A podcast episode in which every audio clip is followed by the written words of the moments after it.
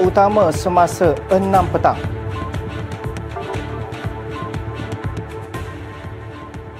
SPRM akan menyemak keberadaan Datuk Seri Muhammad Adlan Berhan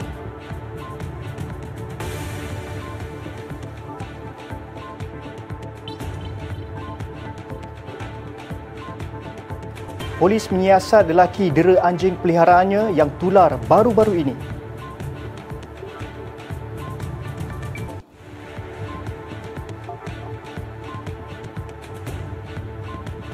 Persekitaran yang stabil dan harmoni di Selangor menarik minat pelabur.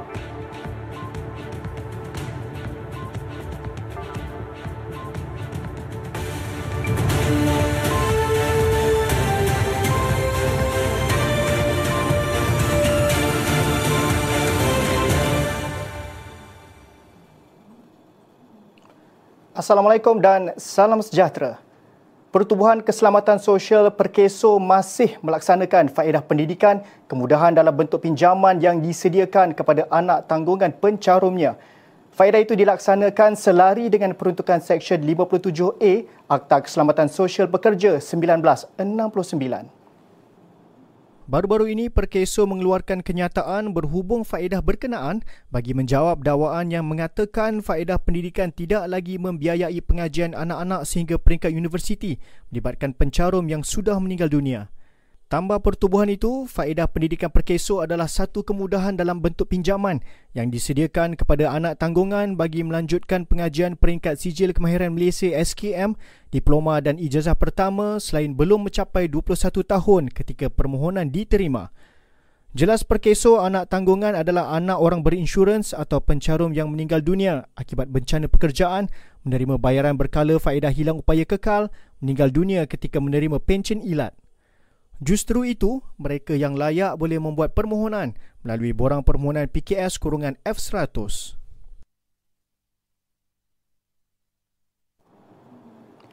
Jabatan Bomba dan Penyelamat Malaysia JBPM melaksanakan operasi pemindahan organ jantung dari Melaka ke Hospital Kuala Lumpur hari ini. Operasi membawa organ itu dilaksanakan menggunakan helikopter ambulans udara perubatan kecemasan dari lapangan terbang antarabangsa Melaka. Ketua Cawangan Pengurusan Operasi Udara JBPM, Penguasa Kanan Bomba 1, Kapten Roslan Aziz berkata, organ terbabit didermakan oleh keluarga pesakit yang disahkan mengalami mati otak.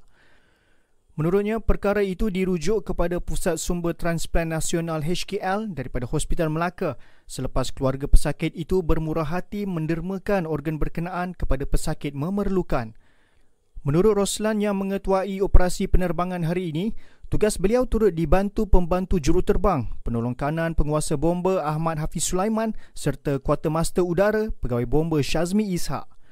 Pemindahan organ ini adalah salah satu daripada perkhidmatan perubatan yang sering dilaksanakan dengan kerjasama Kementerian Kesihatan selain pemindahan pesakit dan bantuan logistik perubatan lain. Operasi pemindahan organ salah satu operasi kritikal yang memerlukan perancangan rapi dan tersusun di mana ia perlu mematuhi tempoh jangka masa yang ditetapkan oleh pasukan perubatan. Tambahnya lagi, sebarang kelewatan dan kesilapan boleh memberikan kesan kepada status organ terbabit malah membabitkan risiko tinggi semasa pembedahan pemindahan kepada penerima.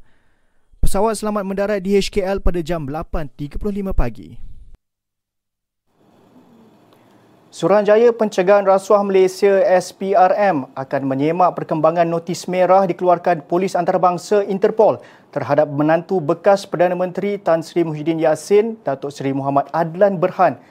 Ketua Pesuruhjaya SPRM Tan Sri Azam Baki berkata, Polis Diraja Malaysia PDRM telah membuat permohonan notis merah kepada Interpol terhadap Adlan dan peguamnya Mansur Saad pada Oktober tahun lalu. Khamis lalu Azam dilaporkan mengesahkan beberapa kertas pertuduhan ke atas Muhammad Adlan yang merupakan ahli perniagaan sudah lengkap. Azam dilaporkan berkata kertas pertuduhan ke atas Muhammad Adlan yang juga menantu kepada bekas Perdana Menteri Tan Sri Muhyiddin Yassin itu membabitkan beberapa dakwaan termasuk jenayah pecah amanah CBT. Menurut Azam, SPRM juga sudah memohon kepada PDRM untuk menyenaraikan Muhammad Adlan dan peguamnya Mansur Saad dalam senarai orang dikehendaki. Pembebasan dua rakyat Malaysia yang ditahan di kem tahanan Teluk Guantanamo sudah sekian lama tertangguh selepas dipenjarakan selama 21 tahun berhubung kejadian pengeboman Bali pada 2002 yang meragut 202 nyawa. Bagaimanapun, peluang bagi mendapatkan tarikh kepulangan awal kini bergantung kepada komunikasi diplomatik antara Malaysia dan Amerika Syarikat.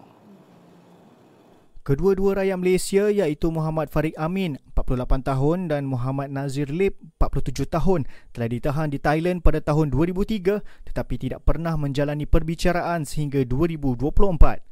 Pada penghujung Januari 2024 di bawah plea bargain atau tawaran terhadap pengakuan bersalah, kedua-duanya mencapai persetujuan dengan pendakwa raya di Teluk Guantanamo atas tuduhan menjadi aksesori kepada serangan pengganas di Bali sebelum Hakim Tentera Amerika Syarikat Lieutenant Colonel Wesley Brown menjatuhkan hukuman penjara lima tahun ke atas mereka. Menurut Peguam Bela Utama Christine Funk, anak guamnya sedia maklum berhubung usaha komunikasi secara berterusan antara pasukan guaman dengan kerajaan Malaysia mengenai potensi penghantaran pulang awal. Polis menyiasat kejadian seorang lelaki merotan anjing peliharaannya seperti yang ditularkan menerusi laman sosial Facebook dua hari lalu. Ketua Polis Daerah Seri Alam Superintenden Muhammad Suhaimi Ishak berkata, Pihaknya menerima laporan dibuat wanita berusia 49 tahun yang mendakwa melihat kejadian itu. Beliau berkata kes disiasat mengikut Seksyen 428 Kanun Kesiksaan, Seksyen 29 Kurungan 1 Kurungan A Akta Kebajikan Haiwan 2015 dan Seksyen 233 Akta Komunikasi dan Multimedia 1998. Hasil siasatan mendapati kejadian berlaku Khamis lalu kira-kira 9.30 malam di Taman Johor Jaya dan polis sudah mengambil keterangan individu dalam video berkenaan. Video berdurasi 29 saat dimuat naik pihak Malaysian Dogs Deserve Better tular dan mendapat pelbagai reaksi dari masyarakat. Menerusi video berkenaan, lelaki berkenaan memukul anjing di dalam kawasan sebuah rumah dipercayai menggunakan rotan hampir 11 kali. Selain itu, dia juga mengheret anjing berkenaan dalam keadaan marah sebelum haiwan itu diarahkan masuk ke dalam rumah. Eh kakak, jangan buat macam tu. Kenapa? Ah kan ayah ada bagi tahu dulu, tak baik buang sampah merata-rata. Ah berdosa tau.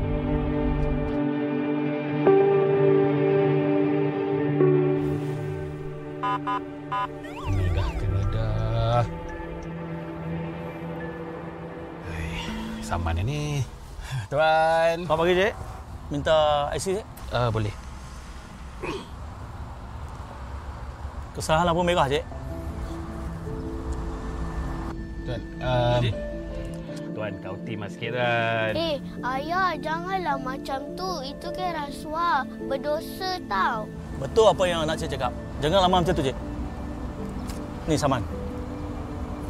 Maaf, Cik. Ya. Hati-hati madu, Cik.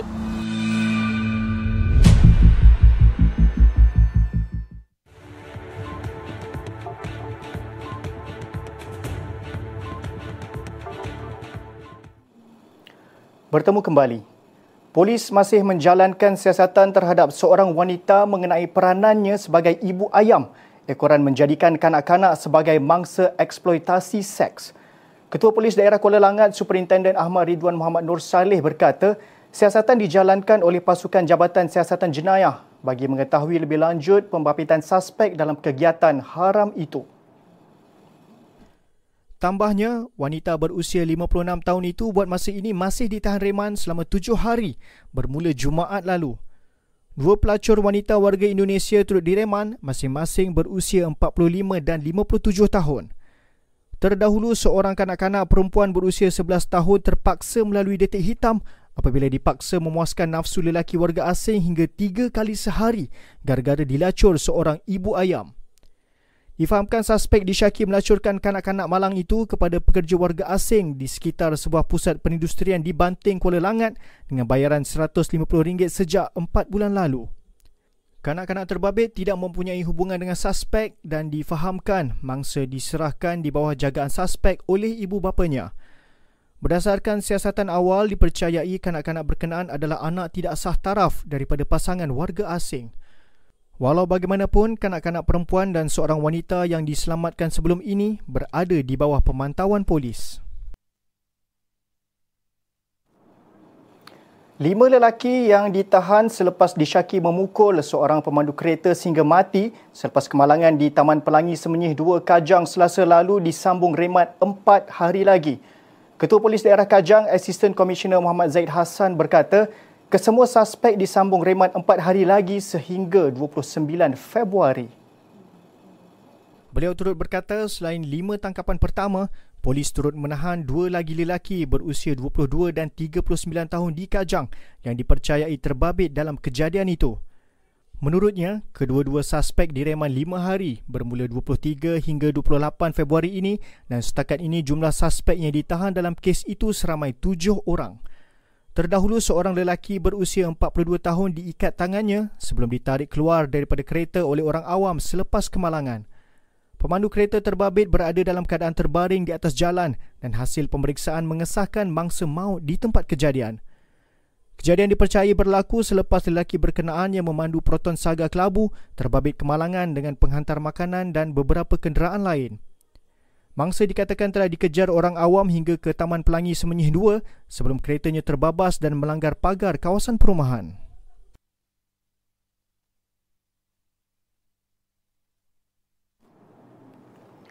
Pasangan suami isteri yang dipercayai berada di bawah pengaruh dadah di berkas polis selepas tersilap membancuh susu bayi mereka dengan menggunakan cecair dadah syabu. Ketua Polis Daerah Petaling Jaya, Asisten Komisioner Syarul Nizam Jaafar Elais Ismail berkata, kejadian yang berlaku di flat di Taman Medan pada 19 Februari lalu hampir meragut nyawa anak pasangan terbabit. Syahrul Nizam berkata, difahamkan bayi lelaki berusia setahun itu dihantar pasangan terbabit kepada neneknya berusia 55 tahun yang tinggal di Seri Kembangan pada hari kejadian.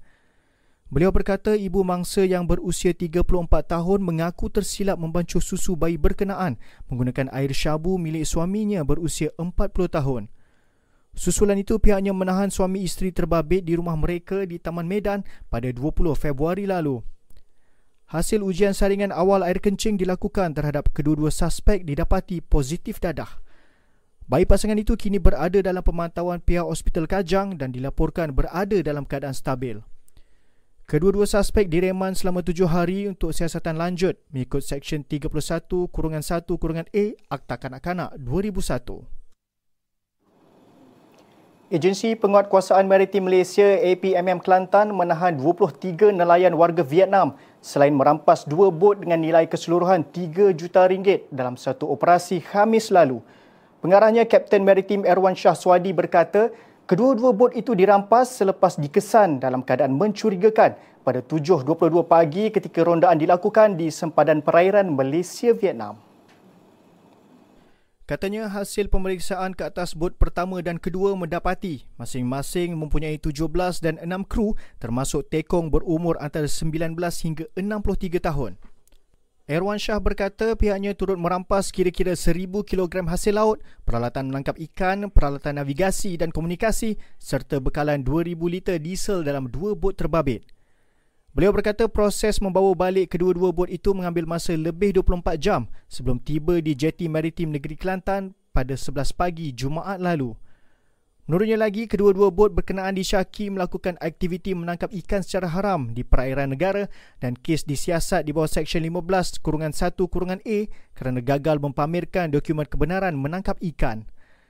Tambah beliau dua tekong disyaki melanggar Seksyen 16 kurungan 3 Akta Perikanan 1985 manakala kru disiasat di bawah Seksyen 6 kurungan 1 kurungan C Akta Immigration 1959 palang 63 kerana gagal mempamerkan dokumen pengenalan diri yang sah. Irwan Shah berkata APMM sentiasa melakukan rondaan setiap hari di sempadan perairan negara bagi mengekang aktiviti pencerobohan sekaligus memastikan sumber laut negara terpelihara. Tindakan dua wanita membuat provokasi terhadap anggota polis yang menjalankan pemeriksaan membawa padah apabila kedua-duanya ditahan kemarin. Kejadian dilaporkan berlaku kira-kira jam 11.10 malam ketika anggota polis daripada bahagian Task Force Balai Subang Jaya menjalankan tugas ronda jenayah di tepi jalan SS15 Palang 4G, Subang Jaya.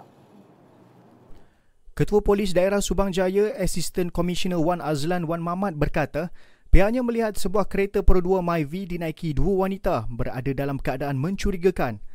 Beliau berkata kedua-dua wanita berkenaan enggan memberi kerjasama apabila diminta untuk menunjukkan kad pengenalan. Seorang daripadanya malah mengeluarkan telefon bimbit dan merakam video serta mempertikaikan tugas pihak polis.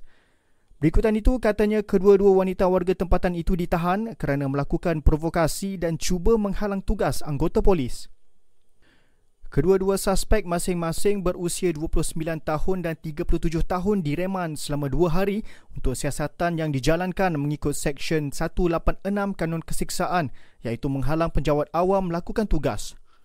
Mereka kemudian dibebaskan dengan jaminan polis dan kertas siasatan akan dirujuk kepada Timbalan Pendakwa Raya Selangor untuk arahan lanjut.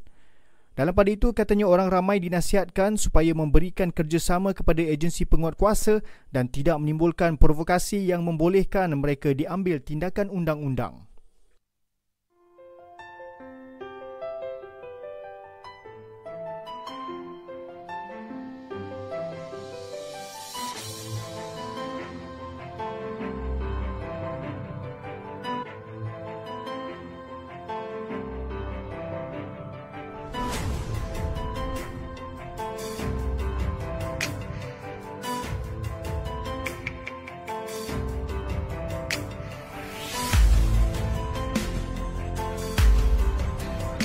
kami dilindungi.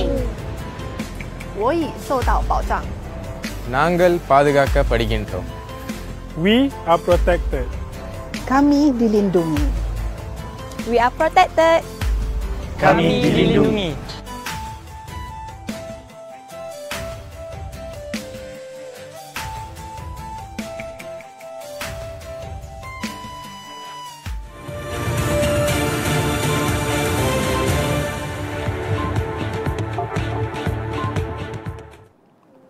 Program jualan termurah Malaysia Madani bakal berlangsung di setiap parlimen di Selangor sepanjang tahun 2024. Datuk Menteri Besar Datuk Seri Amiruddin Syahri berkata, program ini akan digabungkan bersama jelajah ihsan yang dilakukan 3 hingga 5 kali dalam sehari.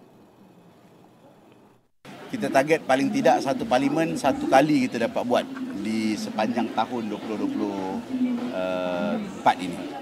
Uh, nanti Ramadan nanti tengok. Kita tengok kekuatan dan kemampuan kita lah. Tetapi isu yang lebih penting, jualan-jualan itu nanti di fasa depan dia akan bergabung dengan simpanan ataupun stockpile yang kita nak buat. So stockpile tu memang kita tengah usahakan dan uh, saya akan bincang dengan Nakol juga macam mana uh, formula terbaik supaya dia tidak membazir tetapi dia juga digunakan tepat pada waktunya.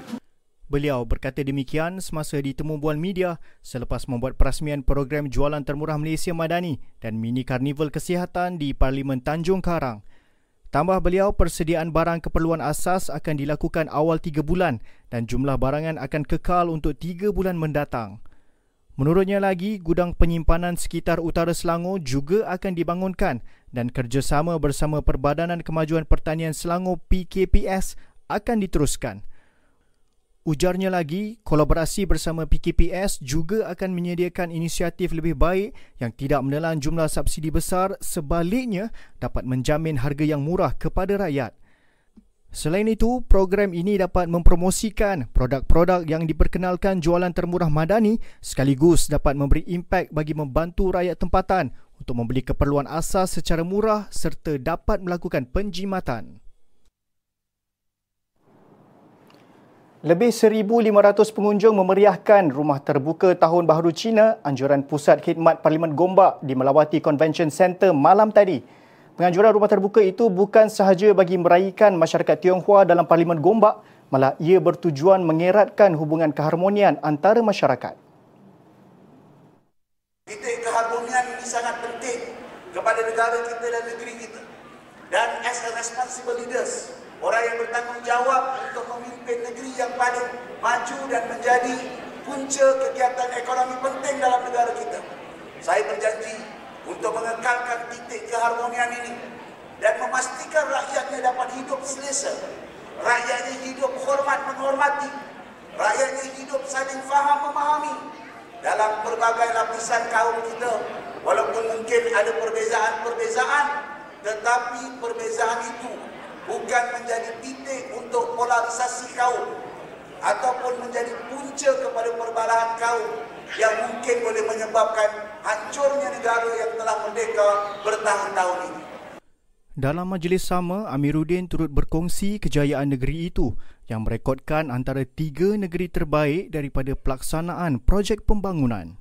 Rancangan Malaysia ke-12 untuk rolling plan ketiga tahun 2023 pula mencatatkan bahawa negeri Selangor telah berjaya mencatatkan kesempurnaan projek-projek pelaksanaan 99.6% dan kita merupakan tiga negeri terbaik daripada pelaksanaan projek-projek pembangunan yang dilaksanakan melalui rancangan Malaysia ke-12.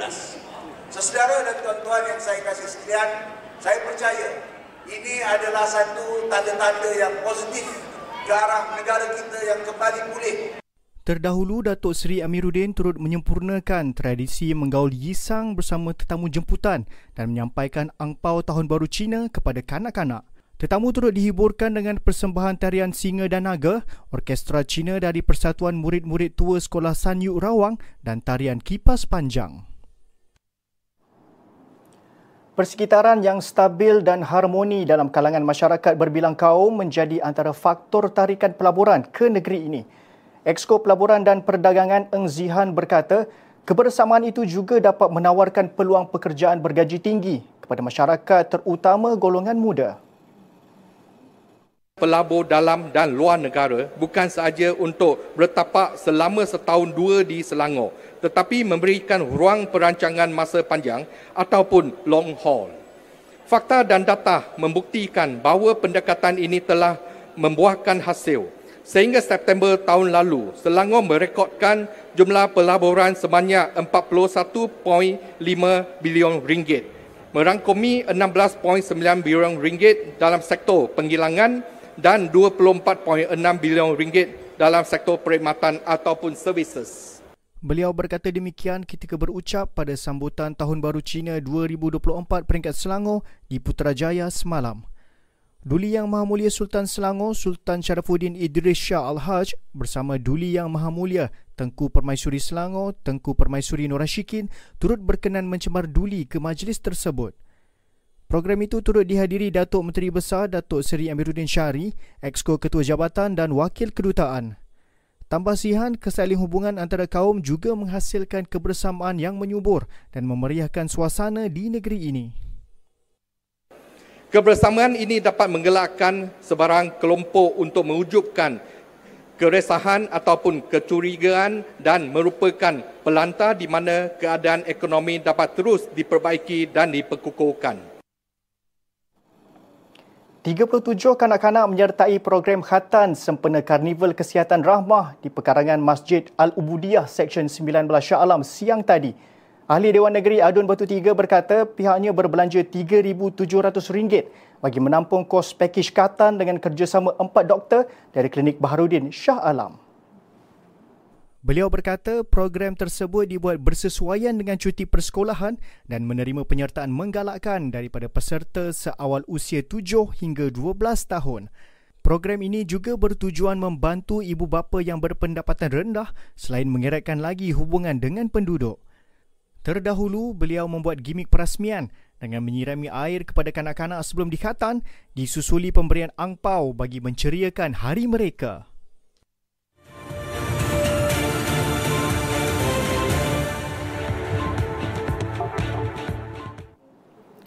Baik, kita ke perkembangan sukan.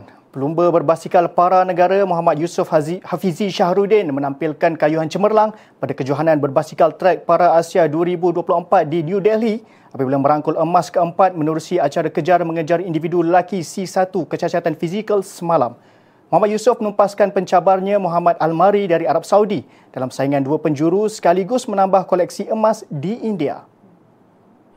Terdahulu, Muhammad Yusof meraih emas menerusi acara pecut berpasukan campuran C15 bersama Zuhairi Ahmad Tarmizi dan Muhammad Hafiz Jamali diikuti dua lagi emas acara individu iaitu perlumbaan scratch lelaki C1 dan ujian masa lelaki 1 km C1. Kejayaan Muhammad Yusof diteruskan Muhammad Adi Raimi Amizazahan yang menyambar emas dalam acara kejar mengejar individu lelaki C3 meninggalkan wakil Indonesia Tifan Abid Alana yang memenangi perak manakala Rashid Alahmari dari Arab Saudi yang meraih gangsa. Kategori kejar mengejar individu lelaki C50 menyaksikan Malaysia meraih perak dan gangsa masing-masing menerusi Zuhairi dan Muhammad Hafiz di belakang juara dari Indonesia Sufian Sauri. Majlis Olimpik Malaysia MOM akan mengemukakan cadangan bagi penyenaraian sukan yang memberi kelebihan kepada kontingen negara untuk dipertandingkan pada Sukan Asia Aichi Nagoya 2026. Presiden MOM Tan Sri Muhammad Norza Zakaria berkata, Jawatan Kuasa Induk Sukan Asia Aichi Nagoya sudah mencadangkan sebanyak 41 sukan, 58 disiplin dan 400 acara bersaing bagi mendapatkan kelulusan Majlis Olimpik Asia OCA.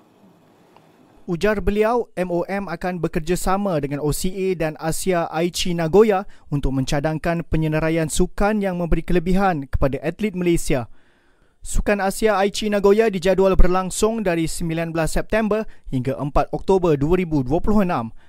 Pada edisi terakhir di Hangzhou, China tahun lalu, kontingen negara mengakhiri saingan di kedudukan ke-14 keseluruhan apabila meraih 6 pingat emas, 8 perak dan 18 gangsa.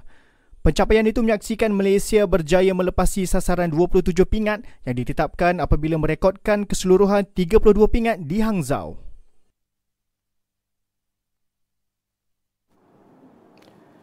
Bekas penyerang Queen Park Rangers QPR dan England Stan Bowles meninggal dunia semalam. Bowles 75 tahun sebelum ini bertarung dengan penyakit Alzheimer sejak 2015. Perkara itu dimaklumkan anak perempuannya Tracy Bowles di Facebook. Beliau beraksi sebanyak 315 perlawanan buat QPR serta menjaringkan 97 gol. Selain itu, Bowles turut membuat penampilan sebanyak 5 kali buat skuad kebangsaan England. Bowles memulakan karier profesionalnya di Manchester City sebelum bermain di QPR, Nottingham Forest dan Brentford. Branko Ivankovic dinamakan sebagai ketua jurulatih baharu China menggantikan Alexander Yankovic yang dipecat selepas gagal membantu skuad tembok besar itu melepasi peringkat kumpulan Piala Asia 2023 bulan lepas. Persekutuan Bola Sepak China CEFA mengumumkan perkara berkenaan semalam. Ivankovic bakal mengendalikan pasukan tersebut dalam aksi menentang Singapura pada pusingan kelayakan Piala Dunia 2026 yang dijadualkan pada 21 dan 26 Mac. Ivankovic dilantik selepas melalui penilaian pakar selain mempunyai pengalaman memenangi kejuaraan Liga Super China pada 2010 bersama Shandong Luneng. Jurulatih berusia 69 tahun itu pernah melatih Iran pada pusingan akhir Piala Dunia 2006 di Jerman dan telah memenangi kejuaraan Liga di Croatia serta di Iran bersama Persepolis. China kini menduduki tangga ketiga kumpulan C pada kelayakan Piala Dunia 2026 selepas dua perlawanan.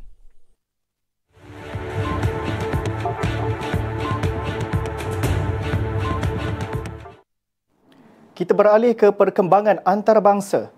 Lapan pelarian Rohingya cedera dalam kebakaran yang berlaku akibat kebocoran gas di sebuah kem di Pulau Terpencil Basanchar semalam. Ketua Polis Basanchar Kausar Alam Buyan berkata lapan pelarian itu yang mengalami separa melecur dibawa ke hospital kerajaan di daerah Nuah Khali. Beliau berkata, lima kanak-kanak adalah antara yang cedera dalam kebakaran itu yang berpunca di sebuah rumah. Bangladesh menempatkan semula kira-kira 32,000 orang dari kem sempadan di daerah tenggara Cox Bazar ke Pulau Basanchar sejak akhir 2020. Tindakan itu sudah mendapat tentangan terutama kumpulan bantuan yang bimbang mengenai bencana di negara yang kerap menghadapi cuaca buruk terutama di sepanjang kawasan pantai. Hampir sejuta anggota minoriti Islam dari Myanmar tinggal di kem berkenaan. Kebanyakan mereka adalah pelarian yang melarikan diri daripada tindakan keras tentera pada 2017.